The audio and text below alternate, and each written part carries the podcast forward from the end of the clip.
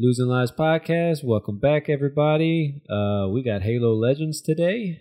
Getting into the Halo franchise. Let's kick this off right. Three lives down. You got enough in there to finish me off? One way to find out. Gross.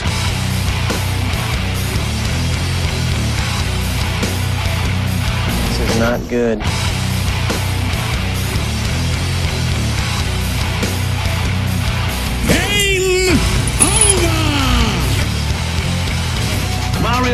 Mario no league too small.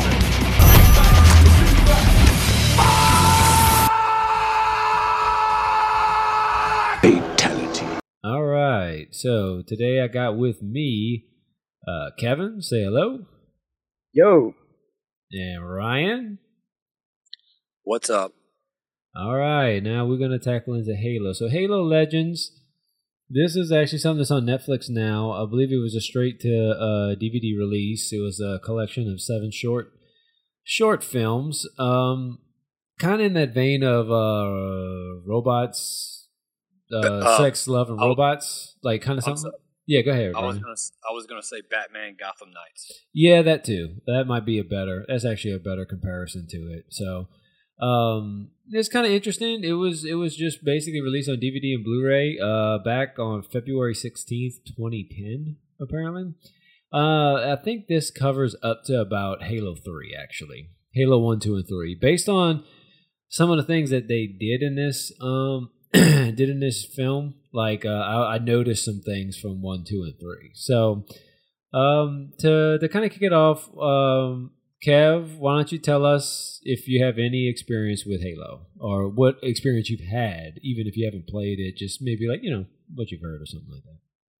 No, I haven't played it, but uh, I've seen people play it. Everything I've seen playthroughs of uh, Halo one, two, one, two, and three before, so I'm kind of got like the basics of it. And then of course I watched uh, Legends, which had the recap in the beginning and everything of it. So that's about all I really know about Halo. Besides the fact that Master Chief looks like a straight ripoff of Doom Guy to me. Yep.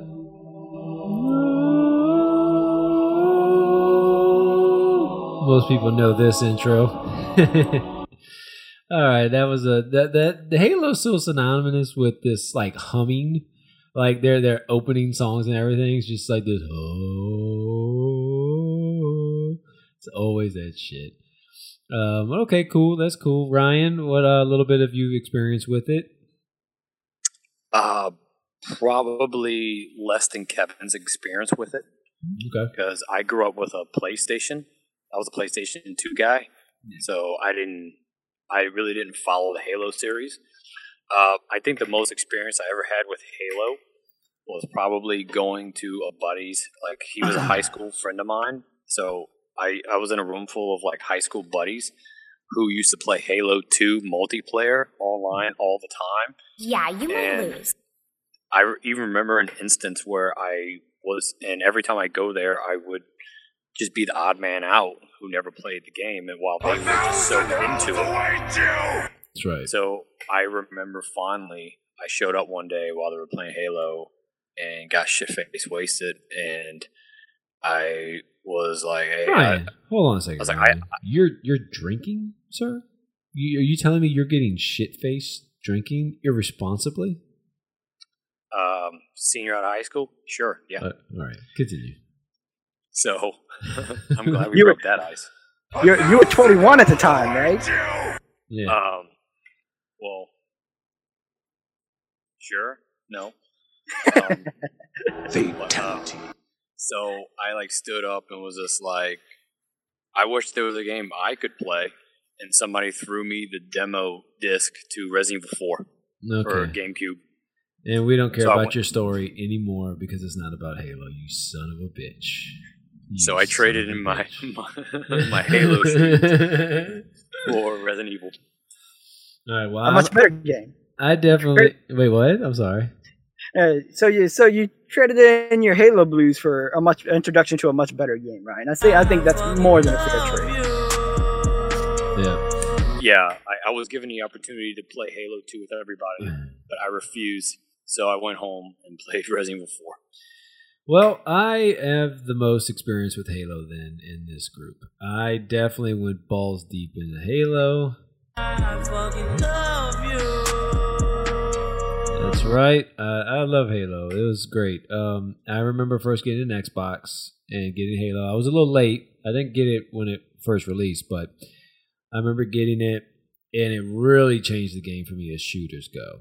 Now, I mean, I wasn't a PC guy, so I'm, I can only really speak on consoles and the games I played on consoles. And you know, my shooting experience was Perfect Dark, was GoldenEye, was those things. So um, jumping from the N64, then going into basically Xbox. So we got the PS2, and then we got the Xbox. Like even with PS2, I didn't really do as much with shooters. There's a lot of RPGs and things like that. So when Halo came out and uh, Xbox came out, and I got Halo, I I remember it being the first time I experienced like the the dual um, analog sticks uh, as a way to move the camera as well as move the character, which is now like for every game. Uh, overshields, which was is like it became the norm for I think th- I think this game probably made overshields the norm for all shooters because most shooters used to do the pickup health packs. Yeah, they did the pick up health packs, and then they had the thing where you could pick up armor. Yes, But they didn't have. I don't think they. I don't know if anybody had regenerating overshield. That that's I think this was the first game that really it didn't ju- yeah it did that. Like this game actually still did health packs. Like you still got health packs but then you also did the regenerating thing. And then after a while they kind of just did away with health packs completely and all you did was regenerate after uh, hiding around for a little bit. But the first Halo did still do health packs but it still functioned with that overshield so that that was different. That was new, and like a, a lot of a lot of the things that Halo, at least for me, introduced me to shooters in a different way. Uh, definitely played a lot of verses. Uh, online wasn't really a thing until Halo Two. I didn't really get into the online scene though. Uh, when I was younger, we didn't have that great internet. Like my room was way far away from where the internet wire was. I would have to run a like a long ass phone cord from like one room all the way down to my room to hook it up. So, um, and I don't think we really there wasn't really Wi-Fi back then, if I remember right, or at least we didn't really have Wi-Fi. At least everything was really hooked up, dial up. I mean, it was had- DSL, so I don't. I don't think. yeah, yeah. I don't. I don't think this was a little before that, or right on the cusp of that. At least, at least in my house, there wasn't anything like connected to Wi-Fi. I remember. Well, that was the newest thing. Like, back then yes, yes. Yeah, Yeah, I remember having to play the game, and if I wanted to find something, there was always like game FAQs I'd go to to like find like strategies or, or like answer questions I had about a game, and I have to run to the study and get on the computer there, and then come back and play. So um, now this is 2010. So when this movie came out, I'm just talking about the games. When the movie came out, I think Wi-Fi and stuff like that was a little more around, and phones. You had smartphones starting to come around and all that stuff too. But Halo One, yeah, I remember that. So I, I played Halo One, I played Halo Two, and I played Halo Three. I beat all those games. I played them through.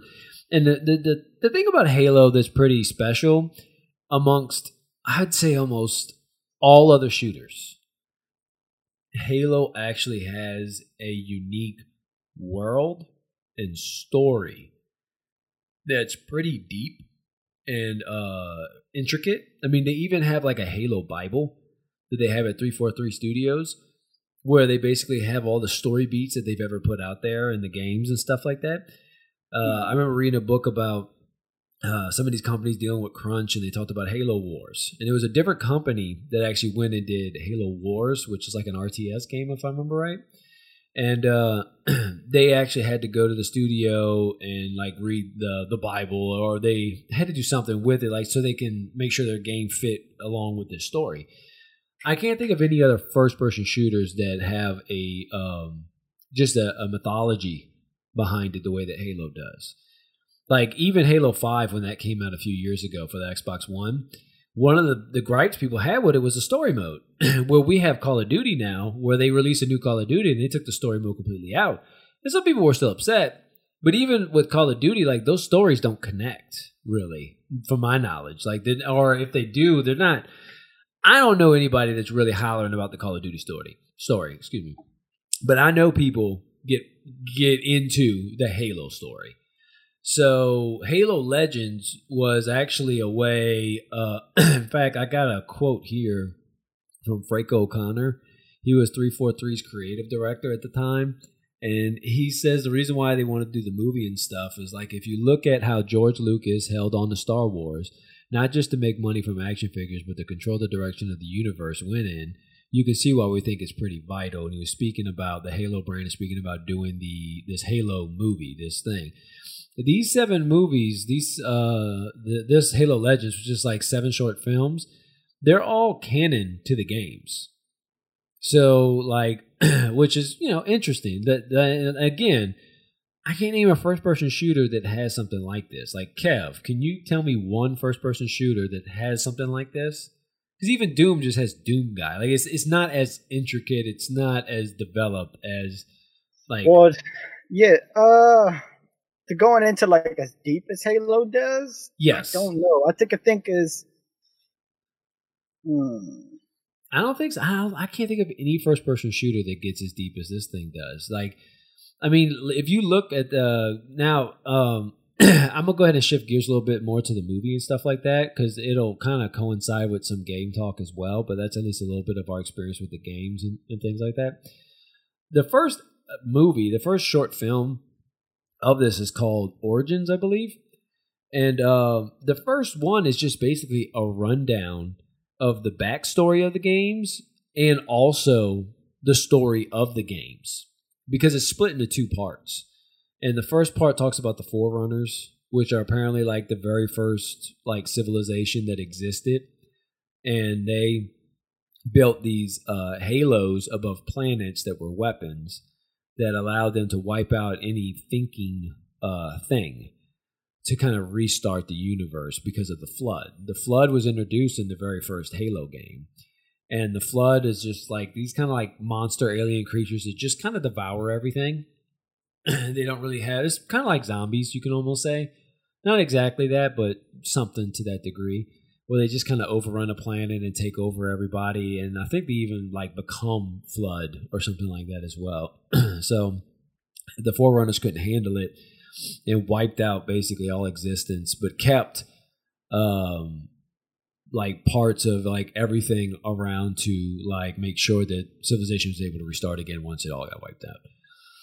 And uh so I mean like again, just that backstory, just like thinking that through and putting that out there like that, like was big. I don't I don't think there's any other first person shooters that have tackled that. I mean, there's definitely games that have probably deeper stories and all that for sure, but not first person shooters. I, I really can't think of one. The only one that I can think of that is even kind of similar a little bit is freaking Turok, but that's not too deep. They got into they went from the second game, they went into aliens and stuff like that, and you went to space Yeah. and all of that stuff. But it really didn't go that deep either.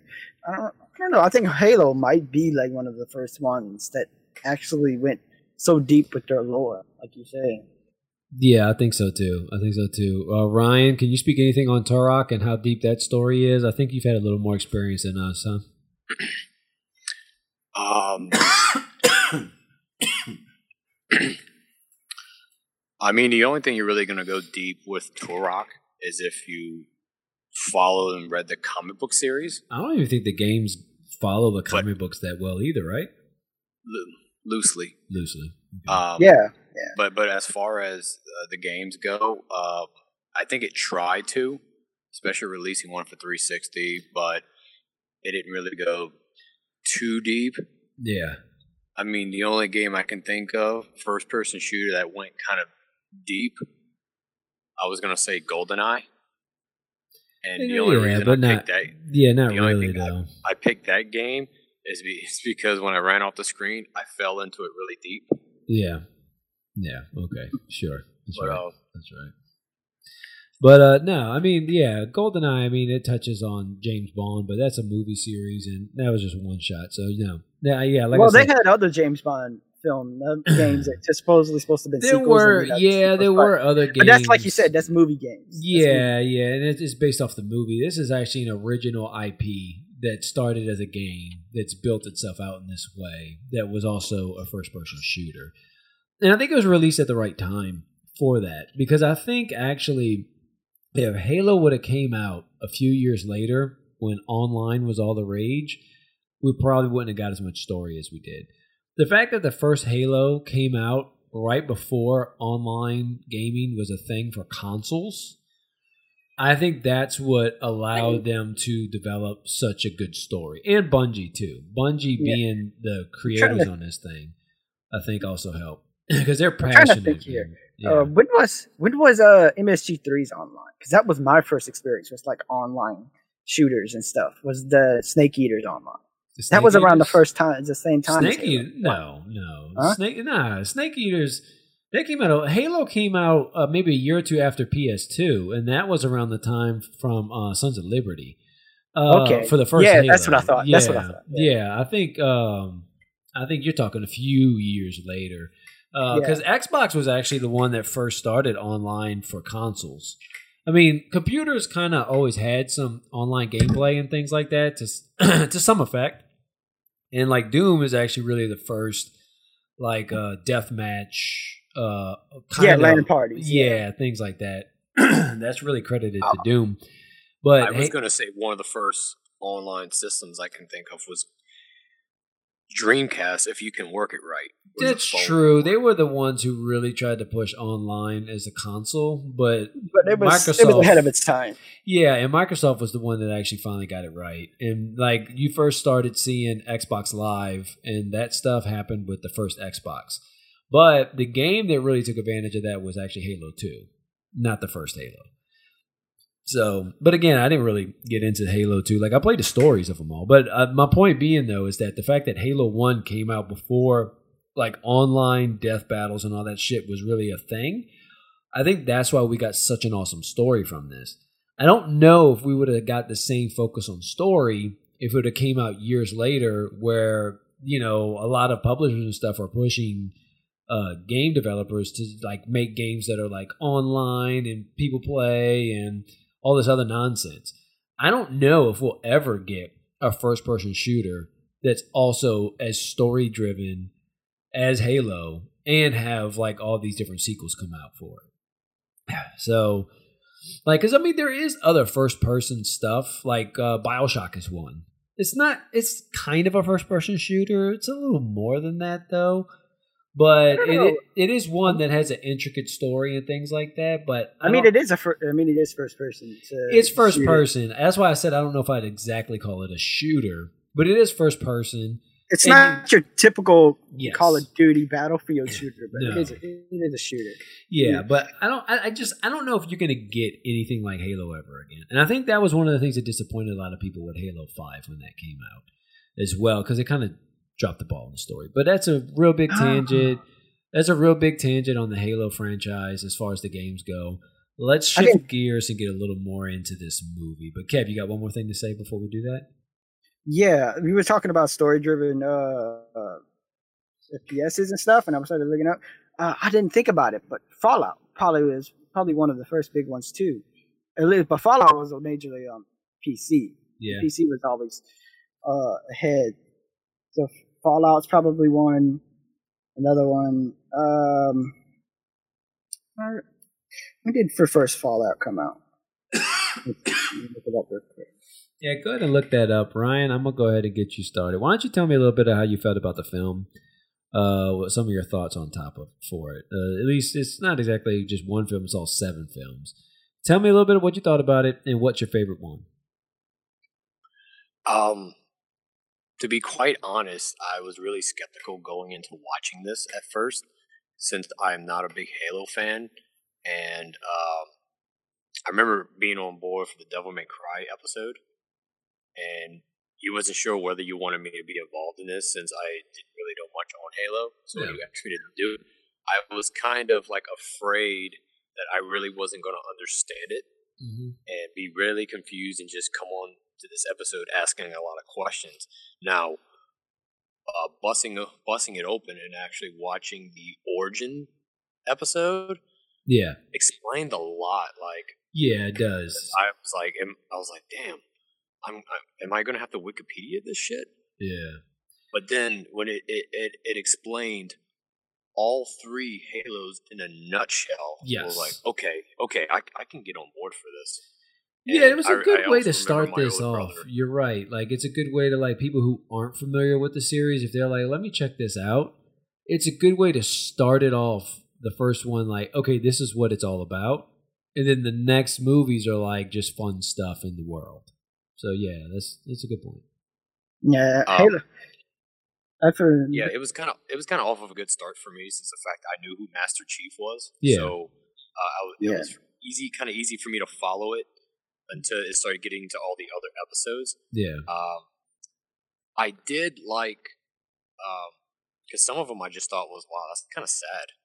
yeah, yeah. They Um, they all kind of were pretty dramatic, save for one. Uh, there was only one that was kind of light and fun. Yeah, Yeah, I wa- I was gonna say um, it, it was kind of a tie between the package and uh, Odd One Out. Yeah, Odd One Out is probably this is a fun one. It's the one that was kind of cool. Uh, Kev, can you do me a favor? You're coming in kind of hot. Uh, is there any way you could turn down your input or something like that so that you uh, don't come through as strong? I don't know if there's something you could do on your end about that, but you are Uh, coming in kind of quite louder than uh, Ryan is, and I can't individually control your volumes. um, my gain's all the way down. I got my gain turned all the way down. Yeah, you're coming in hot, like loud. So Let me uh, see. yeah, Let me just see if I can, can adjust it any on. You see if you can adjust it. Uh, Ryan, why don't we go ahead and get into the package? So you said one of the packages kind of one of the ones you liked, uh, the package and odd one out. Those two are probably your favorites. Yeah, I, I did like the package because it, it reminded me of the little bit of gameplay I had with Master Chief. Yeah, actually, the package feels straight out of the game almost. It it, kind of looks like a, a cutscene from a video game, and that's like the whole thing. Because all the all the different movies have kind of variations on the art style, but most of them are very anime. And this was the one that was kind of felt just like a video game.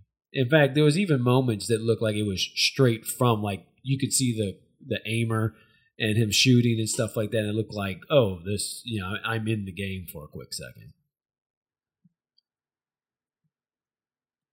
Yeah.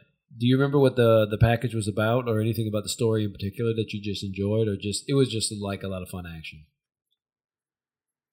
Um, I just felt it was a lot of fun action that uh, I missed out on on the Halo games. Okay. Yeah. I, I was watching it and generally thinking, huh.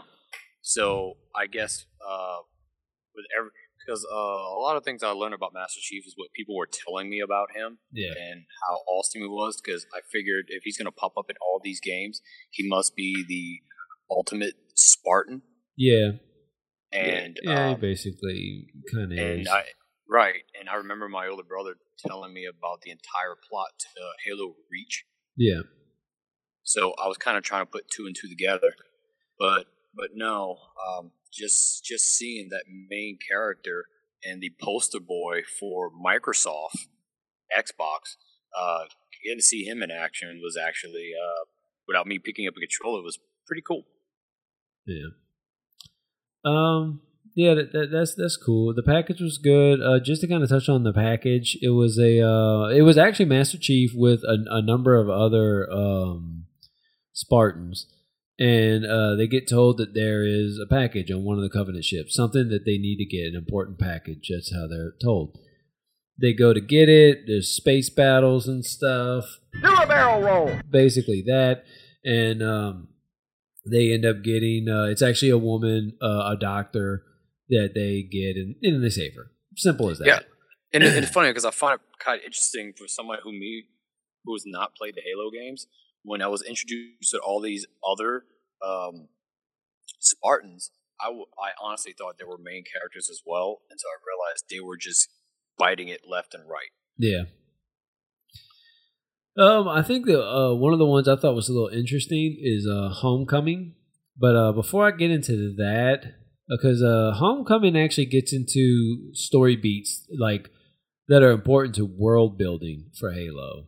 Um, that one does, as well as Origins does that. It helps like kind of fill in and and um, give you a quick synopsis of the world and stuff like that. The package is just kind of fun. The duel, I think that's I have a um, thing on that, and then um, the babysitter's the other one.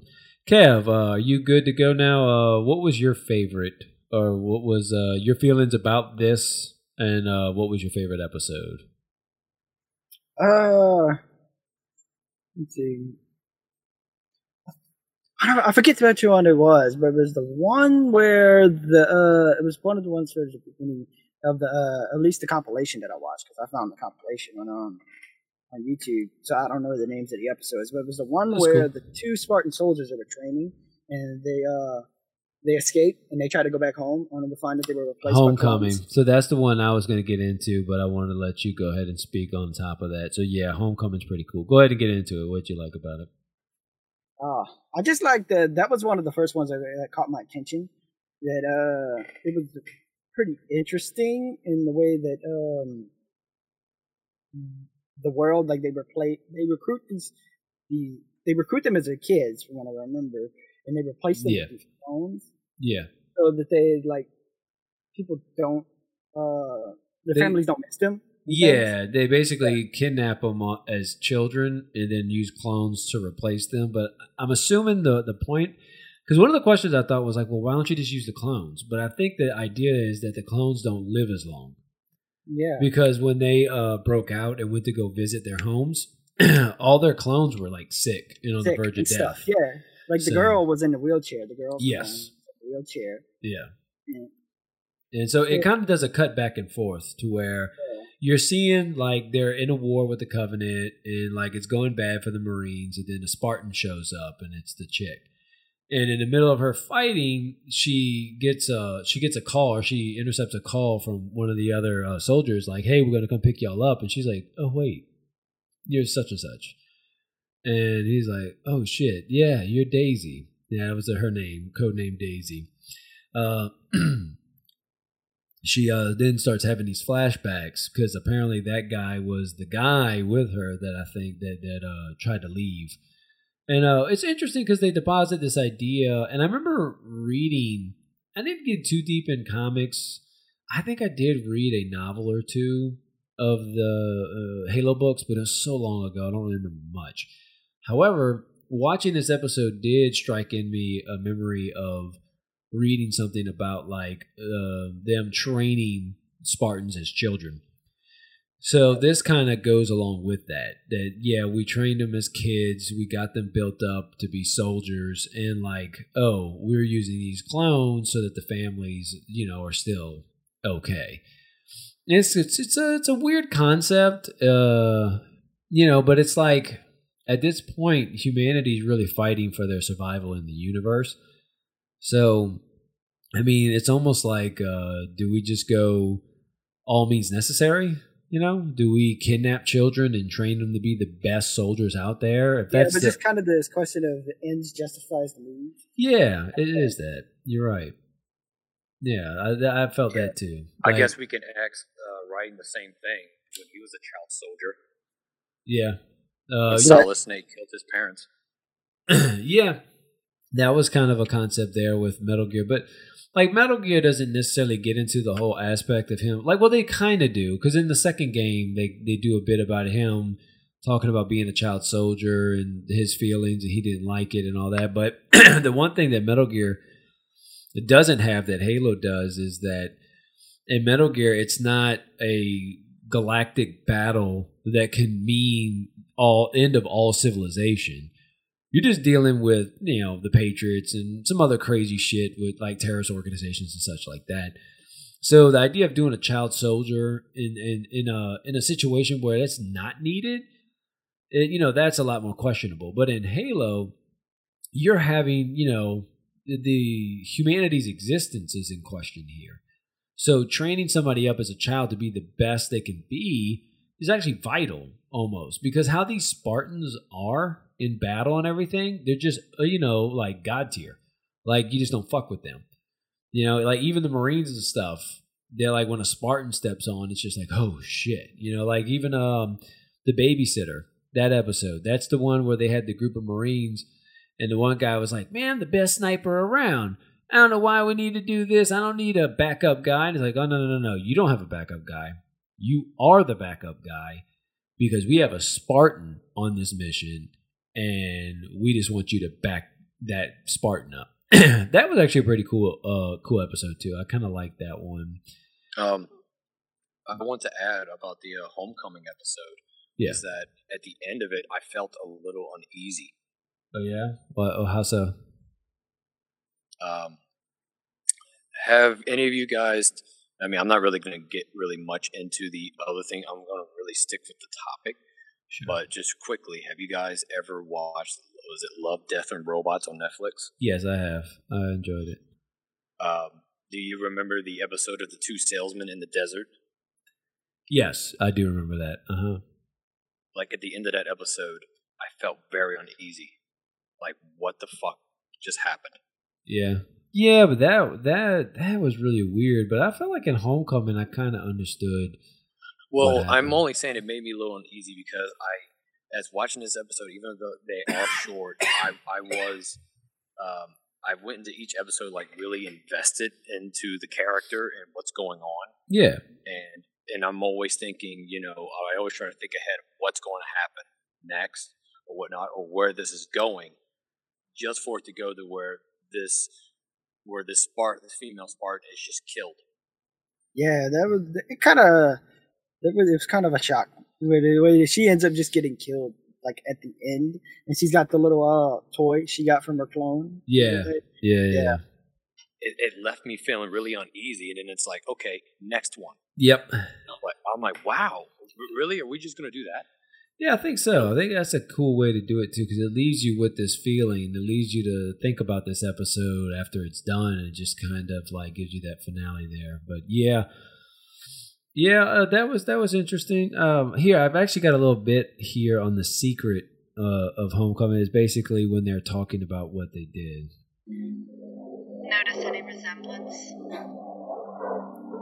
The secrecy of the Spartan 2 program could not be jeopardized, but the disappearance of 75 recruits for the program would have created some difficult questions. But if the children never vanished, there would be no questions to ask, would there? The clone lives a life in your place.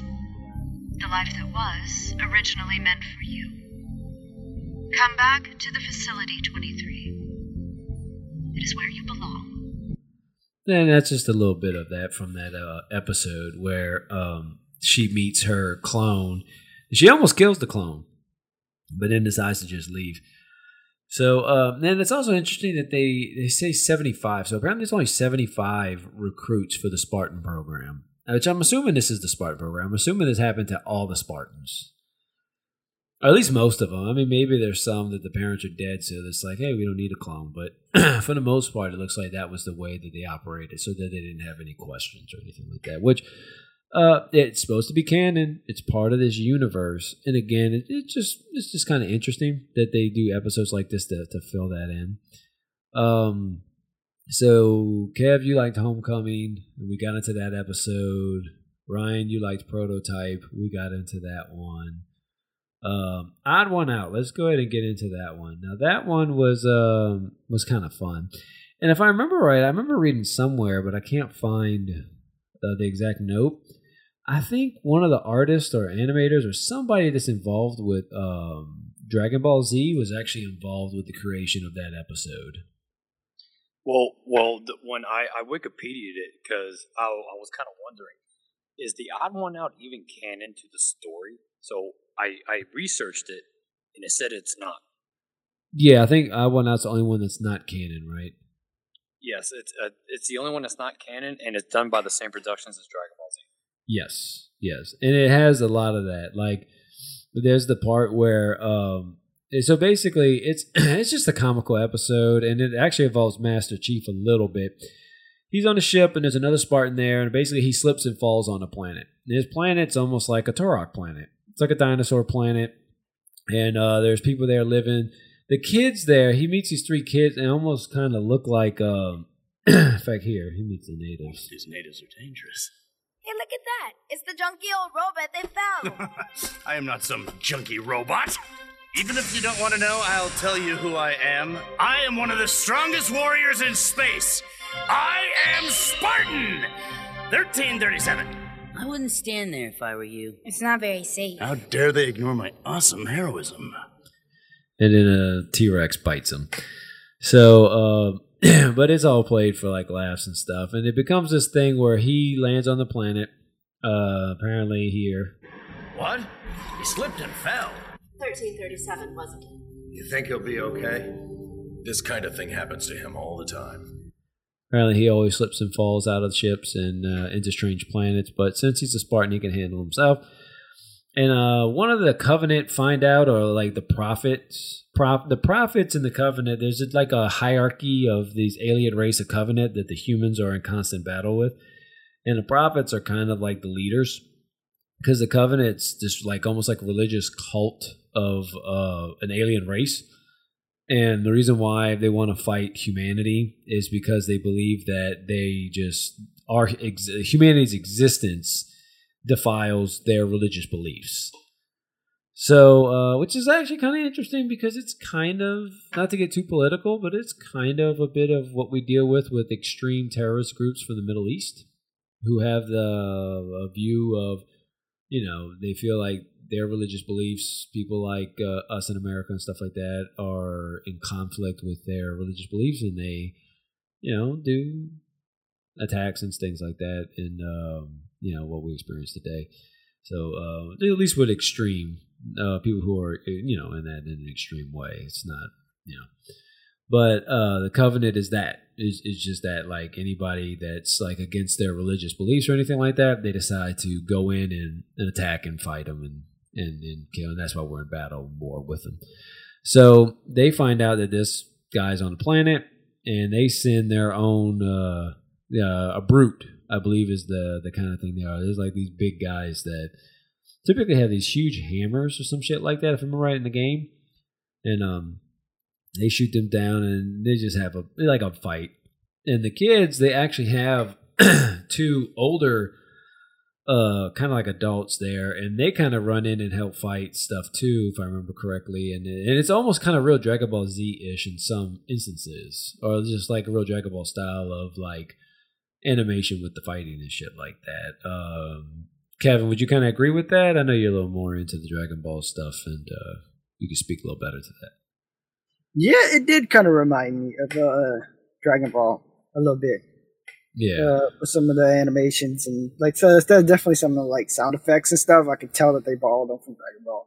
Yeah, yeah. So, uh, and then at the end of it, they keep uh, they have a, a bit in here where um, they they call they keep calling something mom. Like there's a mom there. I'm one heck of a mama myself. That's right. That sounds like one heck of a mama. Exactly. And uh, apparently, the mom there is actually an AI system, kind of like Cortana is with a Master Chief. Cortana being the AI that basically in the game is like that voice that always like gives you tips and tricks and, and kind of fills in gaps of the story for She's you. She's Navi. Huh? She's like Navi. Yeah, she's kind of that way, but better because Navi's aggravating as fuck. Isn't she also a And voice on the Cortana- Xbox One? Yeah, this actually the name of the of actually Microsoft even named their AI system Cortana. Yeah, that yeah, like if, uh, if you got Windows, you have Cortana. When you freaking uh you try to voice search something, it's Yeah. Cortana. And apparently they also make Cortana like hot as fuck. Like she's kind of you know big tits, ass, and like she's like half naked with all types of like fucking shit covering all the private areas. So like kind of sexualized in a way. But regardless of that, uh, apparently there's another AI on this planet on Odd One Out, and at the end it activates something that shoots the brute or whatever and helps save them and stuff. And they come to realize, oh, there's another ancient old AI there that just seems to be happy being there on this kind of like primitive planet, I guess you can say. And uh, they leave it there, and that's kind of odd one out. Uh, it's just like a fun little episode, but I think you're right, uh, Ryan. I remember reading that too. That this is that episode's the only one that's not really canon to anything. It's just like a fun episode they put in there.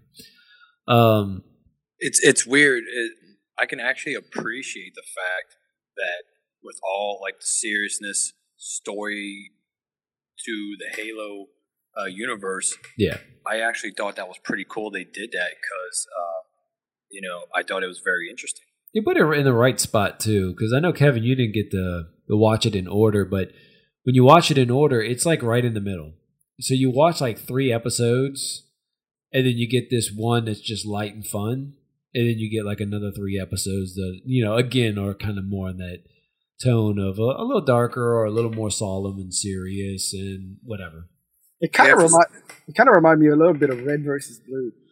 I don't know if y'all ever. Uh, I never it. watched it. I've seen it there on Netflix and stuff like that. I just never really got around to oh, watching it. What is that about? It's it's pretty much just imagine um just imagine if you had two guys playing online of Halo, but they're doing the voice acting for them, and it's it's a pretty much a satire. Yeah, it's a Ah, skit. sa- okay. It's a skit. Ta- it's a skit satire show of like multiplayer and stuff for Halo.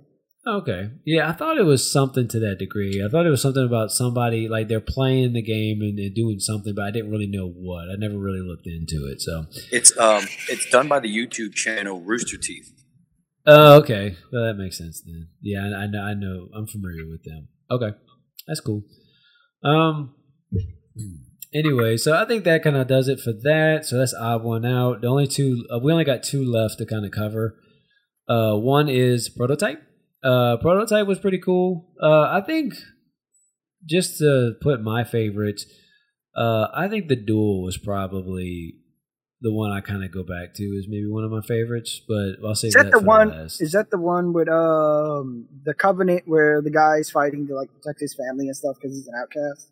Yeah, he's not really fighting to protect his family. He's not an outcast. He's actually, um, well, you know, doesn't, let's just he, doesn't he just not agree with their Yeah, like he Yes. does. Like he he's he's rebelling. right? Yeah, Doesn't kind of. Not really. All right, all right, so let's get into the duel, and then we'll do prototype. That'll be it. So the duel, I kind of like this one. I think this is the one that just stuck out to me the most. The art style is pretty drastically different. It was like oil paint or something like that that they kind of used as a way to uh, do it. and um, it ends in, in like a uh, like a duel, like like a kind of like a samurai duel. But uh, what it is is, and the way I took it, I took this as the first time we ever seen Arbiter because they say they, uh, I'm looking at the overview of the synopsis here, and they say that his name was Fal F A L. But I thought I remember ca- hearing them call him Arbiter. Yeah, because I remember him calling him Arbiter throughout. Yeah, the, yeah, the and so I believe his name was Arbiter. so I'm, yeah, I, I'm- I was going to ask you guys because Arbiter isn't Arbiter a playable character in the Killer Instinct game? yes and yes. So okay, so let me get into So Arbiter. the same character. No, it's not. So what ends up happening is the way I took this episode, and maybe I'm wrong, is this was the first um the first time the covenant had to deal with someone who has been disgraced. Okay. So basically the term arbiter, it, it, I, I believe this guy's arbiter and him dying, they use his name to forever disgrace him, I guess, by any other covenant that fails the covenant in such a way, they get named arbiter. And they get a certain kind of armor, and they're basically like, look, you know, you, you're you're falling from grace. If you want to get in our good graces, you do these kind of almost like suicide mission type things. Because in Halo Two, you can actually play as a character named Arbiter, and it's actually an yeah, elite. I remember that. I remember Yes, seeing it's, it's actually an elite, and uh, you can play as a as a Covenant. It was the you know the first time you could do it. I mean, it's Halo Two, so there wasn't as much Um, out back then. I, so I have a quick in question. dealing Killer with, uh, in Killer Instinct, you know, well to get to your point on Killer Instinct, and then I, I want to hear your question. Yes, they used uh, that character from Halo Two, Arbiter. So it was just a name that's given to different like elites who have fallen from grace. Like in Halo 2, the reason why he gets named Arbiter is because he was one of the commanders from Halo 1. And because the Covenant failed at activating the Halo weapon, because they Covenant don't know what that is. they think activating the Halo weapons are going to bring them closer. They're going to bring them to their great journey, and they'll connect with. They actually worship the Forerunners, who actually are the ancient race that started every. You know, that kind of built these weapons and were very intelligent and very far advanced before. So that's what the Covenant kind of believe in. So they were trying to activate it. They failed because, you know, Master Chief stopped them, thwarted their plans and stuff like that. So that guy failed in Halo. And so in Halo 2, he gets named Arbiter. And that's where that comes from. And that's that reference. This, the duel, is just uh, the story of, I guess, how that name came to be. That's how I took this. That's what I thought this was. Now, Ryan, what was the question you had? I'm sorry, I didn't mean to cut you off. No, it's fine. Um, no, I'm glad that you went and explained that because that one thing uh, I always, you know, try to ask people who play Halo, but as as I told you, I don't really know that many people. Yeah. But there is a right in the beginning of Halo Three, I do remember a section where you would have one of these creatures as a guide, and he helps you in battle. Yeah. Now, was he an arbiter as well?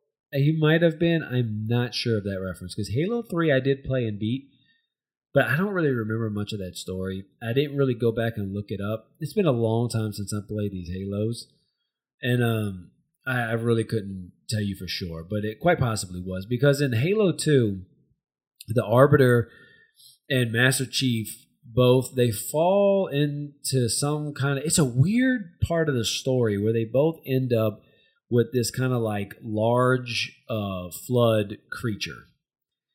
And basically the flood creature typically most of them they don't seem to really be able to communicate anyway but this one does. And he tells the arbiter and master chief look y'all need to stop fighting basically uh, because you're going to activate the halo weapon it's going to kill everybody. Not just me everybody. Like because you know they all want to kill the flood but this flood creature is like look you, you you're going to kill not just me but everybody. So they end up kind of working together to stop the covenant from trying to activate the weapon.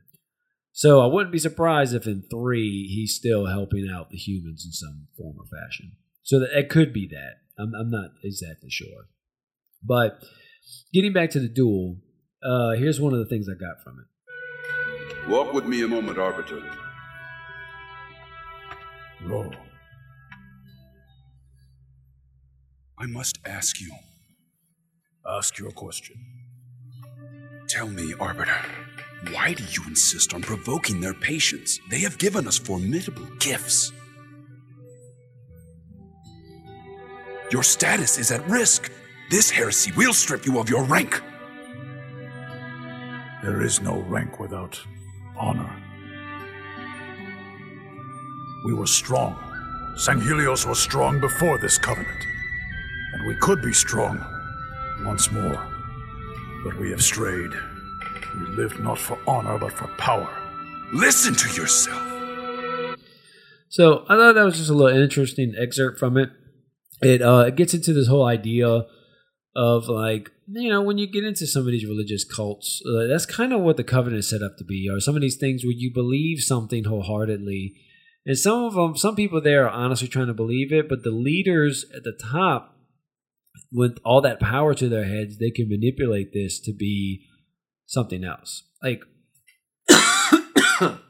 excuse me.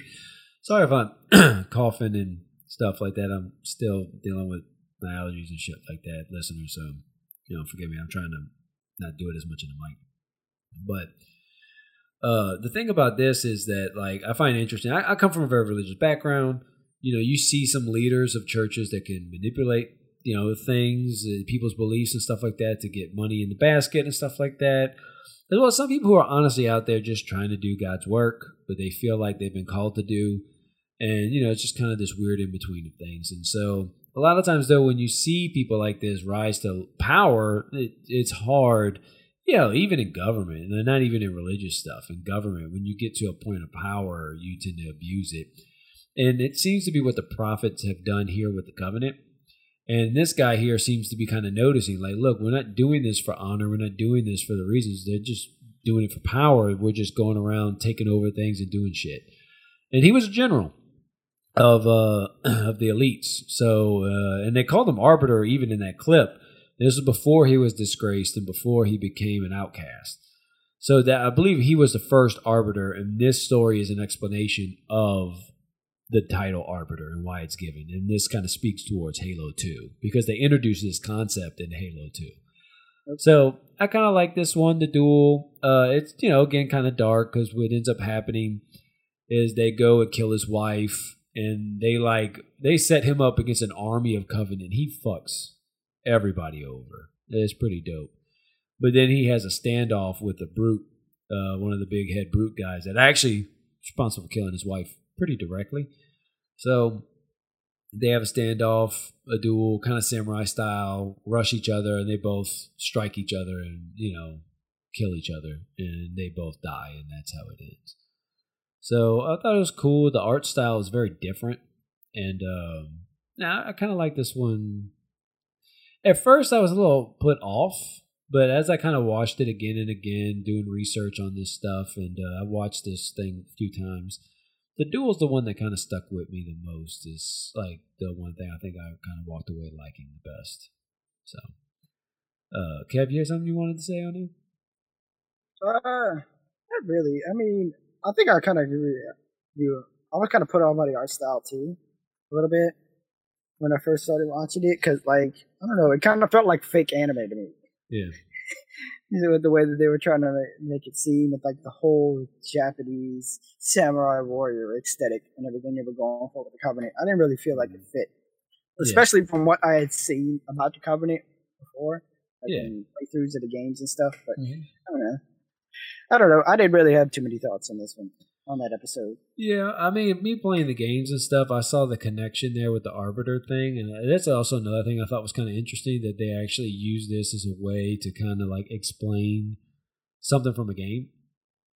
so I thought that was kind of cool. Um, but yeah, I, I, yeah, it grew on me because I was a little off put by it too at first, but then it, it kind of grew on me, and I actually do kind of like that one the best, and um I kind of like when somebody tries to do something different, tries to do something, you know, outside of the norm, and they try to do something different outside of just what a lot of the other episodes did. A lot of the other episodes just kind of follow basic anime. And I actually, I'm kind of surprised by the whole decision. You know, mostly Microsoft is not very well received in like Japan. And uh, Halo itself really lends itself more to an American audience, to a Western audience. So for them to choose to do this story and do it all anime style, it just seems like a weird choice when it could have just been more like traditional animation, cartoon, like you know yeah. Saturday morning cartoon type stuff. So for them to do it anime, I thought was an interesting choice. I don't think it's a wrong choice. It, it was just interesting. It's, it's just different. It wasn't what I expected when I clicked Halo Legends. I wasn't expecting to watch anime and like uh it, it, it doesn't really follow too many anime tropes though like yeah, you can see the western influence it's got kind yes. of our style but yes. you can see a lot of the western culture yeah you don't get the typical like exaggerated expressions um like uh, typically in a lot of anime uh pe- characters reactions to things and stuff like that are very exaggerated and they're very animated in that way this really yeah. played everything pretty straight the only thing that came close to being like that was one man, uh, the the one man down or one man out. Yeah, odd odd one out. Sorry, odd one out. Odd one out's the only one that really kind of leaned in on that traditional anime type style of like exaggerated uh, reactions to things and stuff like that. so, uh, but yeah, the, the, all the other episodes I thought it's kind of interesting. So it was just an interesting choice. Uh, the last one I think we got into because we kind of talked about Origins at the top, and just to briefly touch base on that, Origins was exactly what it was. Um, it actually takes place right after the events of uh, Halo Three. I, like again, I don't exactly remember how that ended, but apparently they ended on this ship, and Cortana is like Master Chief is kind of out at that moment so then she's yeah, reflecting. Didn't it kind of end Halo 3 as a Master Chief does not survive at the end somehow? No, I mean, he's alive in 4 and 5. I mean, you play with him in 4. So it's not that he didn't survive, but it ended on some note, uh, him stuck in a ship or, or something like that, because it picks up with Cortana and she's like, oh, Master Chief is out or whatever. And she begins to reflect on basically how they got to this point. And she reflects on how everything started with the Forerunners to how humanity uh, first started getting into space. They discovered like slip space technology or uh, like how to travel that way, and they expanded out from Earth to other planets and began to colonize in other areas. And then that's when they kind of ran into the Covenant and had this whole thing. And it's kind of interesting too because uh, Origins does get into this idea that humanity, like humans, as we go, we were always at war with each other, and the one thing that unites us is a common enemy. And when the and the Covenant came in, we had a common enemy, so now humanity as a whole is united to fight them. And then now that the flood's in, the in the later games and stuff like that, That's you end, you end up aligning with the Covenant, and y'all two work together to fight the flood. So it's always just like you find peace through war with another enemy. Actually, a similar concept is is dissected in uh, the Watchmen, too. Yeah. So, uh, um, Kev, what you want to say on that? That's the other thing I've always kind of wondered about about the Halo world is that the Earth is ruled by one unified government, right? But like, what system of government are they? Are they, they seem kind of fascist to me? A bit, but I guess you would tend to be that way in a war scenario when you're constantly at war. Like that's basically what it is. And in fact, I think in the second game, like because in the first game, there's a point where the whole game takes place because they make a split decision to go off route, and they end up at this planet with uh with that halo above the planet, something they never really seen before. And they do that because they were on their way to Earth, but the Covenant found the ship. So to keep the Covenant off the trail, because apparently the Covenant have not found planet Earth yet. So because they haven't found planet Earth yet, they have been working hard to make sure they don't find it. So in Halo 1, they don't find it, but in Halo 2, they end up finding Earth and make a full scale invasion on Earth. And that becomes something that happens in like a part of the story there on 2, and I think it also carries over to 3. So uh, most of the fighting between Covenant and Earth are happening on other planets and shit like that, from my understanding.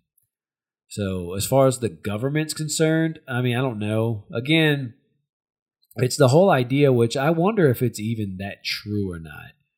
I'd be curious because, like, again, making a analogy to today's era without trying to get too much into politics, we kind of have a at, at, not now, I'd say, but at one time, right? Especially Bush era and beyond that, when we got attacked by the Twin Towers, uh, well, not by the Twin Towers, but you know, when the Twin Towers were attacked by terrorists and things like that, you know, there was kind of a uni- united front between people against, you know, these terrorists. And sadly, it kind of became a racist thing against people from the Middle East and stuff and the Muslim religion and things like that.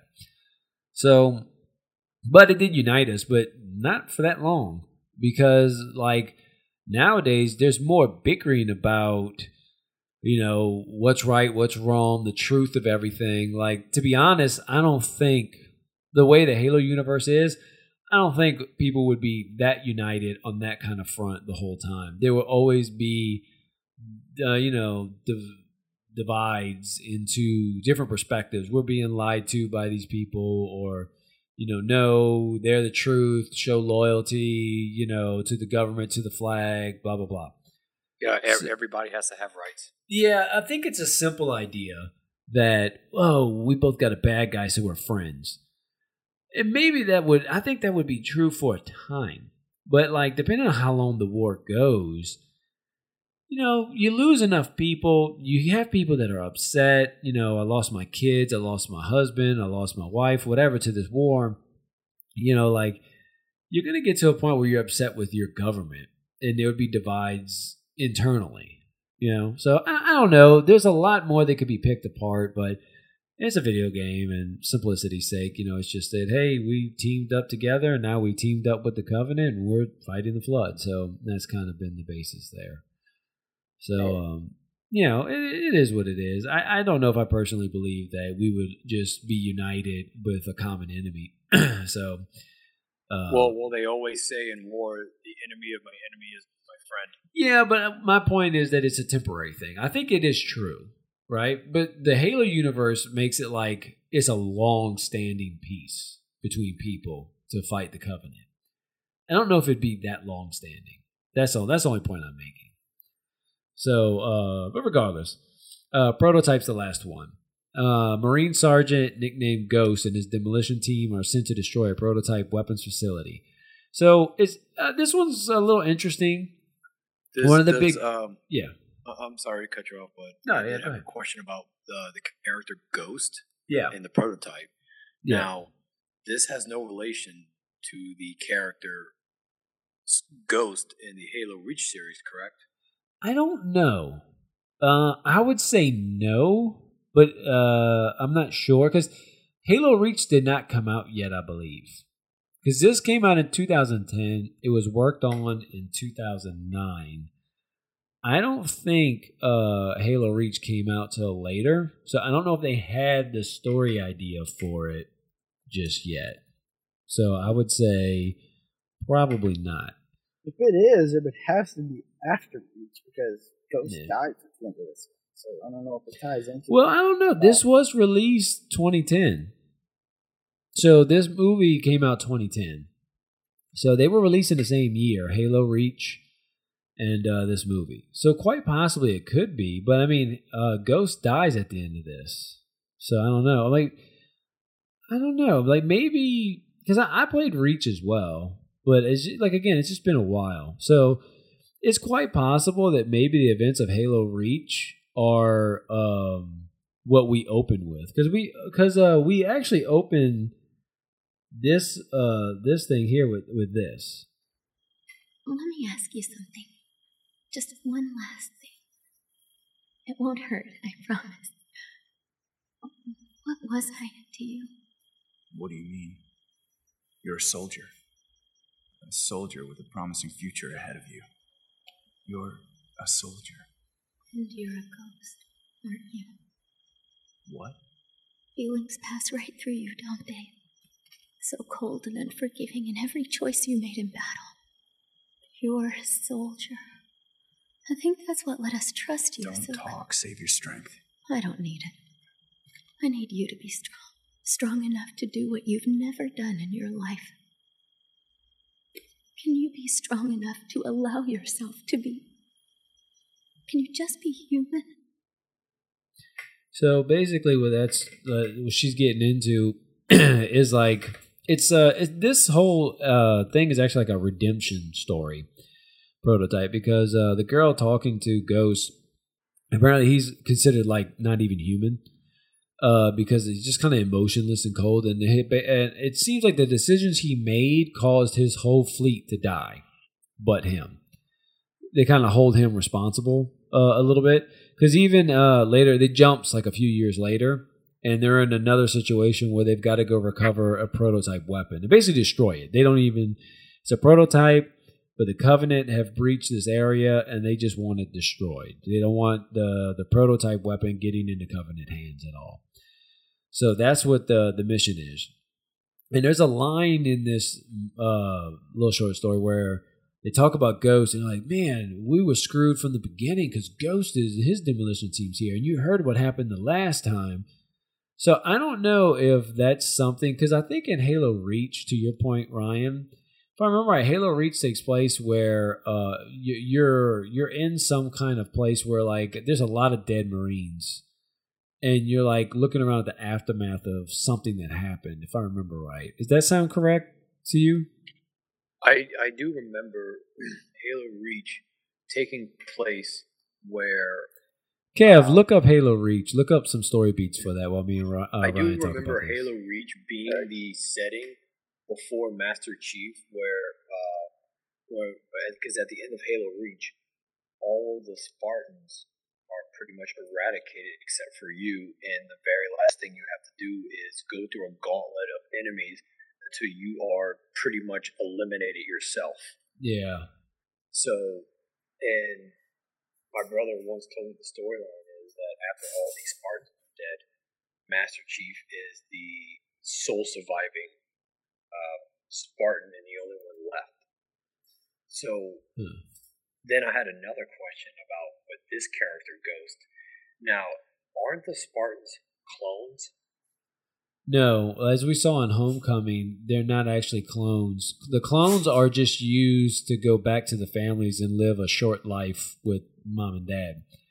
The Spartans are actual people. They're actual children that were raised into adulthood of being like, you know, the hardest soldiers they could be. Okay. Okay, I got some story beats for uh for Reach. Okay. Um. All right. Takes place. The story apparently takes place before the first game. Uh, combat evolved during the events of the novel Fall of Reach. Yeah, okay. Uh, they've been waging a long war against a collective alien race known as the Covenant. By the events of Reach, almost all of humanity's interstellar colonies have fallen. Reach itself is an Earth-like colony that serves the UNSC's main military hub. Uh, the colony is home to over 700 million civilians, in addition to the military presence.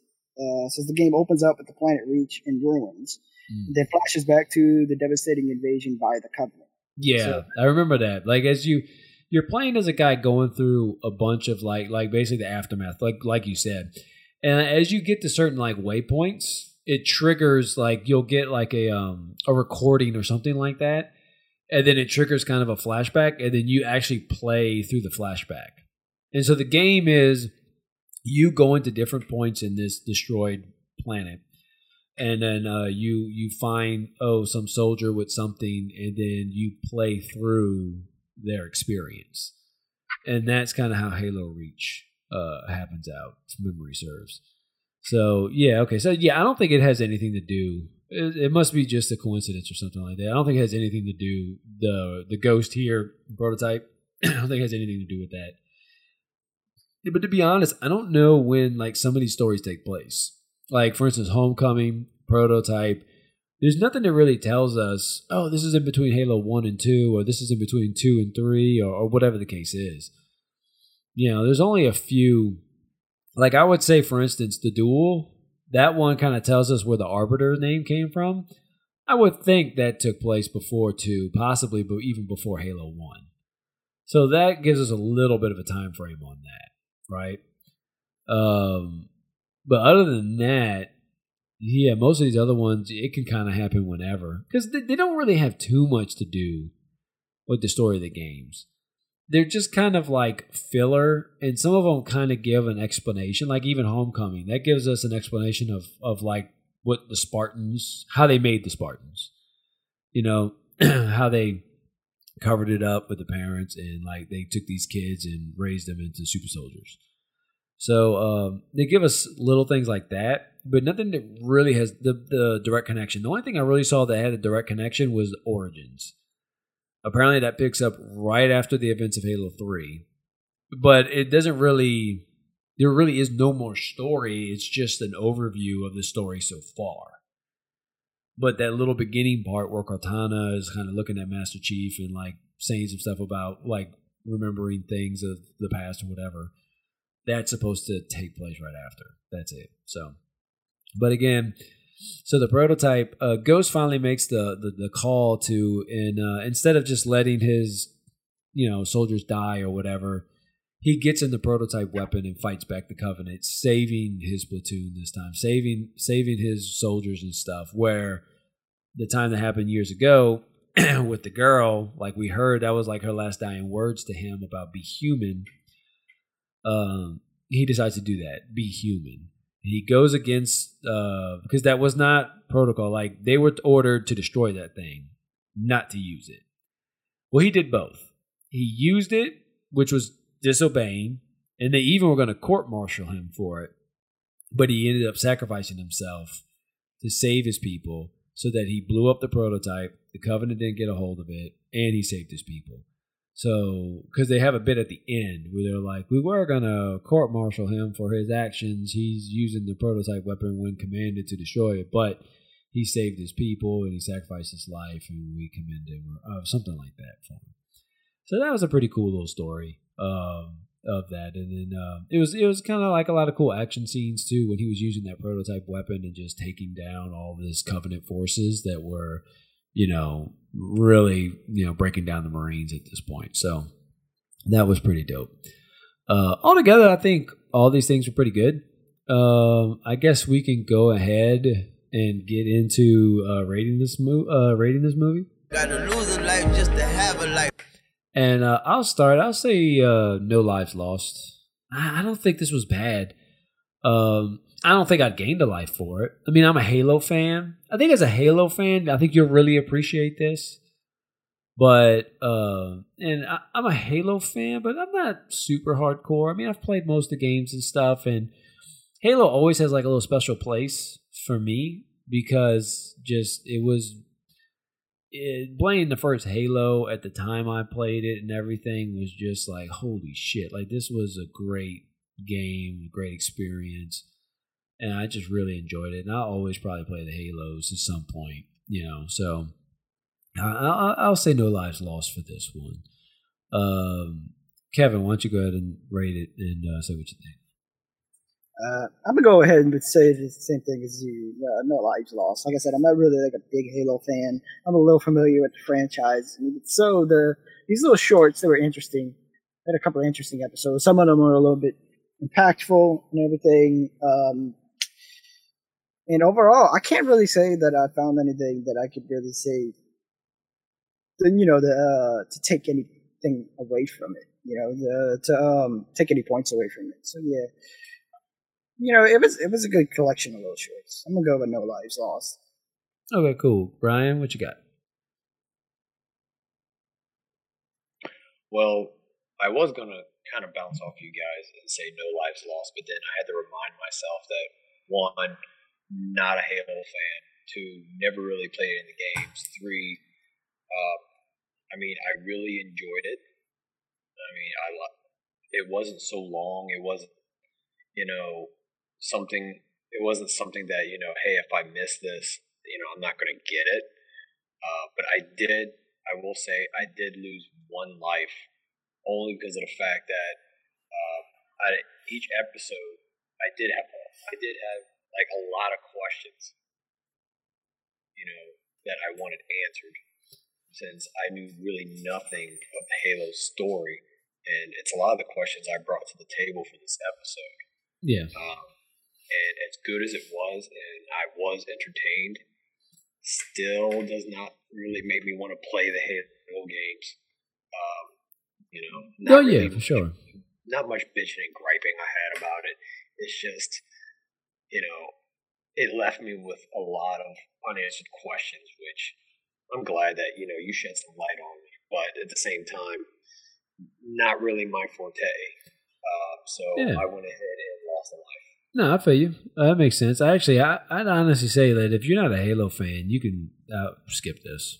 You know, this episode's perfect for you. If you just kind of was curious about it, we told you about it, broke it down, even gave you some some, some filler and stuff like that on it. Um, I'd agree to that. As a Halo fan, like the thing you'll get from it, because you're not gonna, this is not gonna pump you up to play Halo either. The only thing this will do is if you're into Halo and you're into the you're into the lore of Halo. Yeah, those two things. Because some people are into Halo and they just play online. Because it's a big online scene now. Um, you know, there's esports and stuff like that for Halo. So I mean, if you're into that field of it, yeah, this is not really for you. If you're into the lore of Halo, though, you can have fun with this. It's not too. It's it's good. Um, I did almost forget. There's not much. There are a few IMDb facts. Uh, before I did that, was there anything else you wanted to say, Kev? I didn't mean to cut you off. No, no, no, no, no, no. I was just saying it just gives you a little more exposition if you're someone into the lore of the game. Yeah, yeah. So I'm gonna go through the IMDb facts. There's not too many of them, and then we'll go ahead and shut it down. Uh, according to Frank O'Connor, nearly all the studios they approached to do the project said yes right away. The duel took a great amount of themes from the life of the historical samurai Miyamoto Musashi, 1584 to 1645. Much of his art and philosophy was a great influence to creative director Mamoru Oshii. Interestingly, Oshii was also working with an animated chronicle of the life of Musashi with production IG. At the same time, he was working on the Halo Legends titled Musashi: The Dream of the Last Samurai, 2009. See, uh, so I mean, there's a couple things when you look into the duel where the guy here I think that kind of comes through that this was like a personal passion project. Like he really was like, all right, I'll do this Halo thing, but I want to do it with what I like. And I like samurai, I like this kind of stuff, and I'm even gonna put my own thumbprint on it with this different kind of art style. And yeah, boom. like yeah, they really came through. That's what I was saying. It felt out of place to me with what I knew about the company, this whole samurai aesthetic. yeah. It, it's it's weird how, how you say that, Kevin, because I know ever since I've seen Ronin Warriors, I've had a as a child, I've I've had a very vast a fa- fascination with samurai stuff. So I I even went out of my way to check out uh, what what what is that like Ninja Batman Oh, yeah. I actually wanted to see that. I haven't watched it yet. and and just I don't I don't know I just felt like samurais could work for everything. Yeah, I I guess. know. I, I don't know. I don't, I don't necessarily agree with it, but because I like samurais, I like all parts of Japanese culture. Anime is just one small part of things that I like about Japanese. Well, apparently not, Kevin. Yeah. Apparently not. Yeah, but I don't think Ja- I don't know. It just doesn't fit to me the aesthetic of like. aliens. But I guess that's just the idea of like what we have about aliens and these advanced civilizations. Yeah, I think he took. Uh, there is a whole thing in the games where the Covenant use swords, so I guess he just kind of spun off that by yeah, like, the, the the the plasma blade or whatever. yeah, yeah, and he kind of spun off that and kind of did his own thing with them having this kind of battle type deal. No, no, I liked it. it. It was it was just an interesting take, but it, it- but I agree, it is out of place. And like the first time watching it through, I was like, this is kind of weird. But as I kind of watched it over again and everything, it's just something I kind of kept coming back to that I thought was interesting. Uh, production designer and segment director Shinji Aramaki ugh, is a huge Halo fan and has even completed the game on legendary difficulty. Well, great. Uh, this is the third anime anthology project with the Warner Bros. to have to have Studio Four four degree four degree Celsius, I guess is four degrees C, uh, animating. The other two being the Animatrix and Batman Gotham Knight. Makes a lot of sense. Yeah. Makes a lot of sense. So, um, and in fact, let me see. Studio, I think they did Origins. That's the and Babysitter. So the Studio Four degrees Celsius, they were responsible for the Babysitter episode and the Origins episode. So they got two. Uh, just so you know. Um, most of the studios were hesitant to write their own projects for the collection, even those whose filmmakers were familiar with the Halo universe. Frank O'Connor decided to send possible story treatments for them to work with. In the end, O'Connor estimated that 50% of the dialogue and the final products were verbatim from the original scripts. So that's kind of interesting that they kind of just, okay, they took what he wrote and kept most of it there, whatever he put together. Um, apparently, the odd one out director, Daisuke Nishio, was hesitant to join the project because he is a pacifist. The segment Homecoming was originally going to have a much darker story than the one presented. In the original plan, a Spartan candidate would be sniped and her body replaced by a Flash clone, and the father would discover the body of his dead daughter, leaving him to assume that he accidentally killed her. The idea was dropped after Frank O'Connor and Joseph Chou felt it was too dark. I don't know. I wish they would have done that. That'd have been dope. That's the thing. I think sometimes they got this game, they got this universe, so they they tiptoe this line, but and they hold back creatives from doing things that could be interesting. I don't know, like Well, it's it's funny, dude. Companies trying to balance between like uh, what would you call it, artistic license, Yeah. and their brand, protecting their brand. Yeah, They got like their brand image that they want to have. Yeah, they do, but I mean, it's it's Halo's M like it's seventeen. It's the adults. It's always been that. But yeah, they, even still, even though it's adults, doesn't mean anything goes, and you still want some kind of like form of that. But I don't think that's too crazy dark. It's not like we're dealing with some like rape shit or child molestation or something that's very icky and very you know, uh, uh you know, it, it's just like you know the, the the the dad discovering his daughter. It's just something tragic that pulls at your heartstrings a little bit. That's all. So eh, it is what it is. Uh, Odd One Out marks the first time director Daisuke Nishio and character designer Katsuyoshi Nakatsuru have worked together since the Dragon Ball franchise. The segment The Duel was animated in watercolor motif. Some words spoken by Master Chief and Dr. Halsey in the package are taken directly from the Halo games. The exchange sleep well, no thanks, they're driving, but yes, uh, takes place at the very beginning of Halo Combat Evolved between Cortana and Master Chief. The don't make a girl a promise, even you know you can't keep it, is again spoken by Cortana the Master Chief at the very end of High Charity level in Halo 2. Uh, the trailer for this project was debuted in San Diego Comic Con 2009. Among the attendees to promote the project was production IG president uh, Mitsushi Ishikawa and Studio 4 Degrees Celsius president Iko Tanaka. And I am sorry for ruining any names. I'm not good at all at saying Japanese names. But that's it for that. That's all the IMDb facts that we have. I don't think I have anything else here, and I believe any notes I took. That's it. And it does it, man. Anybody have any last words to say on this before we uh, shut it down? Still not a Halo fan. All right, good job. Uh, I prefer Doom Guy. There you go. Great, great. Well, uh, you can check us out uh, if you're on Losing Lives. Uh, don't don't be afraid. Don't be scared. You can go on over to Who's Next podcast.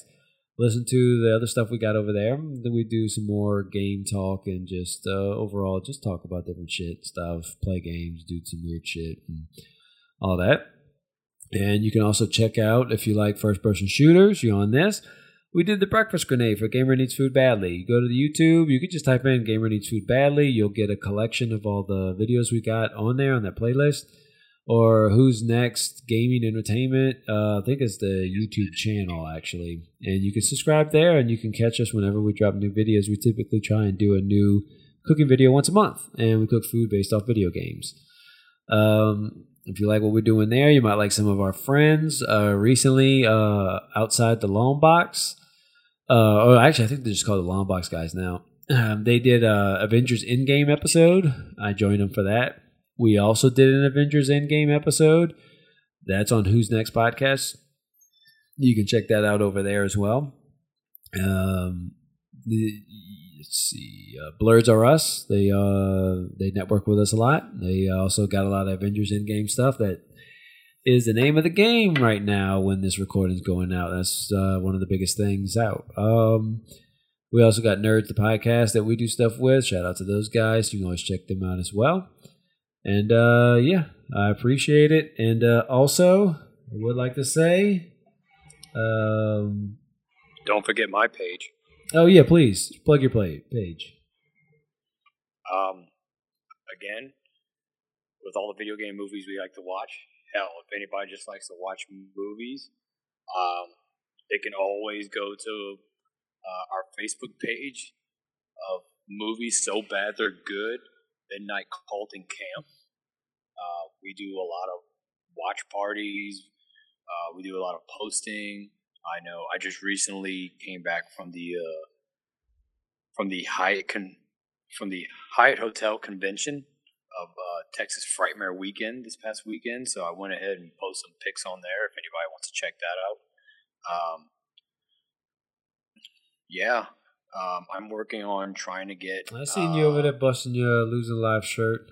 Good job, man. Good job. Yeah, I had I had to represent, man. You know Losing what? lives. I have to say, Ryan, That sounds like one heck of a mama. definitely one heck of a mama. Fair enough, man. I'm trying to get um, I'm trying to get the creator and a good friend of mine, also my coworker Ian, to start trying to do these episodes with us. And I talked I talked to him, and he said that uh, he's down, especially the uh, Mortal Kombat Journey Begins. If you need anybody else to do that, Sure, yeah, we could do that. We could use an extra guy.